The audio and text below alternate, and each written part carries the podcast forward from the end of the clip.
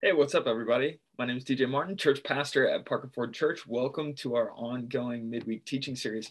We're doing this series in collaboration with North Point Community Church and Daybreak Community Church. Next week, you'll be hearing from Pastor uh, Dave Hakes as he'll jump into the series. And then in future weeks, you'll be hearing from Brandon and Shane Vining as well. This series is on the character of God. Each week, we're talking about character traits, attributes of God, and specifically asking the questions who is God?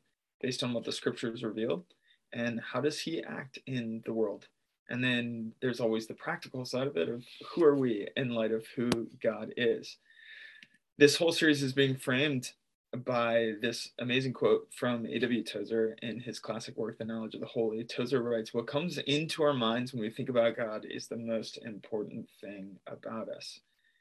Whether or not you think maybe he's overstating his case, it's clearly the case um, for those of us who uh, believe in Jesus Christ as Lord and Savior and are seeking to follow Jesus, that how we think about God is really important and that it gives shape ultimately to the way that we live. The character trait that we're talking about today is God's self sufficiency and his self existence. God is both self sufficient and self existent, which then begs the question if he's self-sufficient if he doesn't need anything and he's self-existent he didn't come from anything then why uh, did he make us? All right to start the actual discussion today i want you to uh, take a moment and think back as far into the past as you can. What's your earliest memory? It's the first memory you have as a as a young child. I think uh, neurosurgeons have said that uh, neurologists, excuse me, have said that humans don't develop the capacity to start holding long-term memories until they're about two and a half, maybe three years old.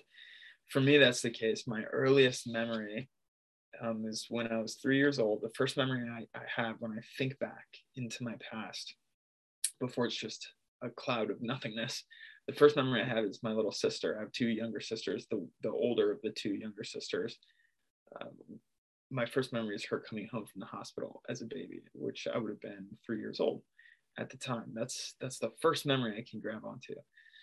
I love history and I love reading about history, so I can, you know, talk about various events that happened in the past. We can, you know, looking back in human history, recorded history, can go back to ancient Egypt not much further back than that until we're getting into totally you know speculative guesses with cave drawings and and uh, archaeology digging up various campsites of roving uh, tribes in africa and that sort of thing.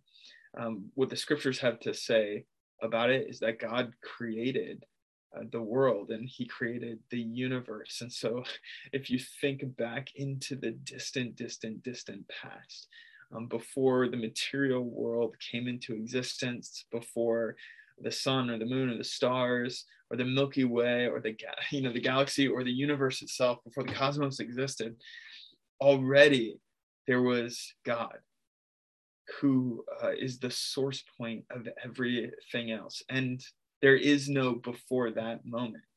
There's before time and space and matter and material but God has always been and always will be. And so when we're talking about God's self sufficiency, we're also talking about God's eternality, the fact that He has existed forever. He exists equally into the past as He does into the future. Uh, he transcends and is outside of time. Time is bound within Him, He is not bound within time. Also, when we think about the self sufficiency of God, um, we need to think about what would it be like to have a relationship with God if he was super needy. All of us have experience probably with a relationship or a coworker, someone in our life who's a very, very needy person. You know, I have I have four young kids and they are extremely needy when they're born. um, and then the goal is that they become less and less needy uh, until they're ready to then be a provider and no longer be totally dependent. And so my expectations for my 10 year old are very different than my expectations for my three year old. And hopefully, when my 10 year old is a 15 year old, they will be different than when he is a 10 year old and so on and so forth and so there's a neediness that's inherent to being a created person there's a neediness that comes uh, with just being codependent in a good way dependent on other people um, all of us have that. But have you ever had a relationship not with a child but with an adult who is super super needy? It's exhausting right? Uh, it feels draining exhausting.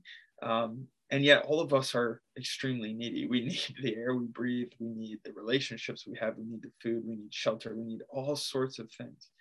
Um, god alone in his self-sufficiency and his self-existence has no needs he is not a needy god he has everything uh, required to be himself within himself this is why the first one of the first attributes we covered uh, last week was the trinity that God is in perfect relationship. And we use the, the term perichoresis. He's in a, a, communal dance with himself, Father, Son, and Spirit.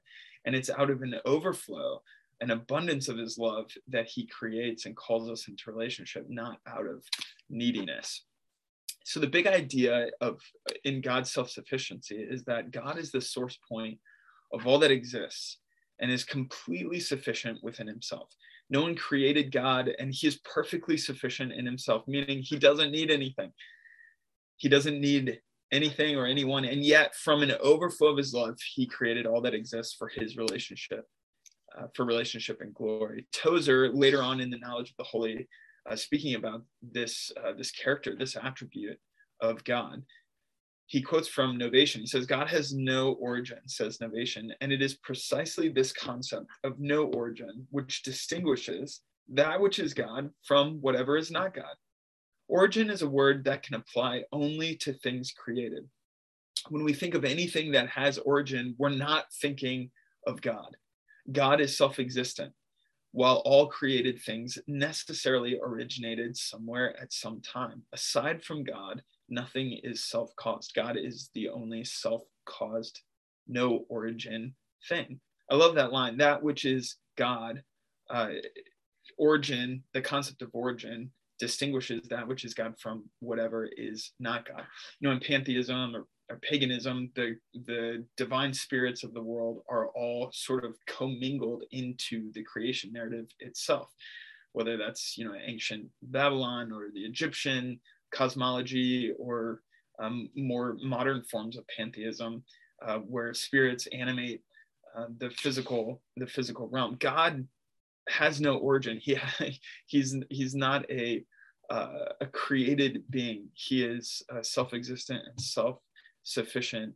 Um, everything else comes from him as the source point in uh, in his article in the Evangelical Dictionary of Theology, G.R. Lewis, talking about this concept of God's self-sufficiency, says all other spirits are invisible, personal, one living and active. How does the divine spirit differ? And so he's speaking about spiritual uh, spirits in, in that regard. But how does the divine or God spirit uh, differ from that? Significant differences appear in several respects, but we first focus upon the metaphysically distinctive characteristics of God. So the first metaphysically distinctive characteristic of God is his self existence. All other spirits are created, and so they have a beginning. They owe their existence to another. God does not have a beginning. Um, God does not depend upon the world or, or anyone in it for his existence, contrary to those theologians who say we cannot know anything about God in himself, Jesus revealed that God has the life in himself. He said this in John chapter 5, verse 26. Lewis goes on to say, the ground of God's being is not in others, for there is nothing more ultimate than himself. God is uncaused, the one who always is, like he reveals to Moses in Exodus chapter 3 I am that I am, or I am who I am. I've always been, I always will be, I am. To ask who caused God is to ask a self contradictory question in terms of Jesus's view of God. Another term conveying the concept of God's self existence is aseity. It comes from the Latin a, meaning from, and se, meaning oneself. God is underived, necessary, non dependent existence. Understanding that God is non contingent helps to understand how God is unlimited by anything or infinite, free, self determined, and not determined by anything other than himself. The Apostle Paul is circling around this very idea in his absolutely magnificent exploration of the person of Jesus and the beautiful opening of his letter to the church in Colossae. In Colossians 1, verses 15 and 16, and then skipping ahead a little bit to 17, he says, Christ is the visible image of the invisible God. He existed before anything was created and is supreme over all creation. For through him, God created everything in the heavenly realms and on earth. He made the things we can see and the things we can't see. He existed before anything else, and he holds all creation together. In this amazing passage, you can see the Apostle Paul sort of grasping for images that will make sense, grasping for language that can sort of kind of capture the uh, just how beautiful and wonderful Jesus is, how self existent he is, how eternal he is. He's the source point of it all. God is the source point of it all, that without origin, the creator of it all, um, the one who uh, everything else is traced back to. And so when you think about this concept of God being self sufficient, um, a few questions to leave you with. What does God need? Does God need anything? Does God need you? What, what if you reframe that question from does God need you to does God desire you? did he create you like you know the gods of paganism or like you know even earthly leaders who need their followers every every earthly leader needs good followers to serve them or care for them or execute execute their plan. Does god actually need us in that way? Of course not. Of course not. He can accomplish everything just in and of himself. He's he's perfectly self-sufficient. But does he desire us? Does he include us? Does he share with us? Think about jesus saying to his disciples, I don't call you servants because I've told you my plans and what I desire to do. I call you my friends. It's amazing that God, in his self sufficiency, out of an overflow of his love for us, says that, uh, that we're his friends. Why is God's self sufficiency and self existence an important attribute? What do we lose?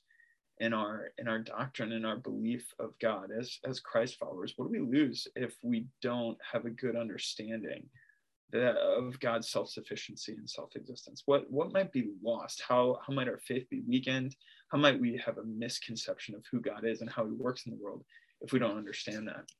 And finally, how might the Lord be inviting you today to grow in Him as you think about uh, just the these sort of incomprehensible uh, doctrines, but really important that that God is self-existent and self-sufficient. I hope this has uh, stretched your mind a little bit, challenged you today. I hope that it's an encouragement to continue to think well um, in Jesus and think well of God, to grow, to learn, to be a lifelong student. I hope you have a great day today. Thanks so much for joining us. Go with God. Be blessed.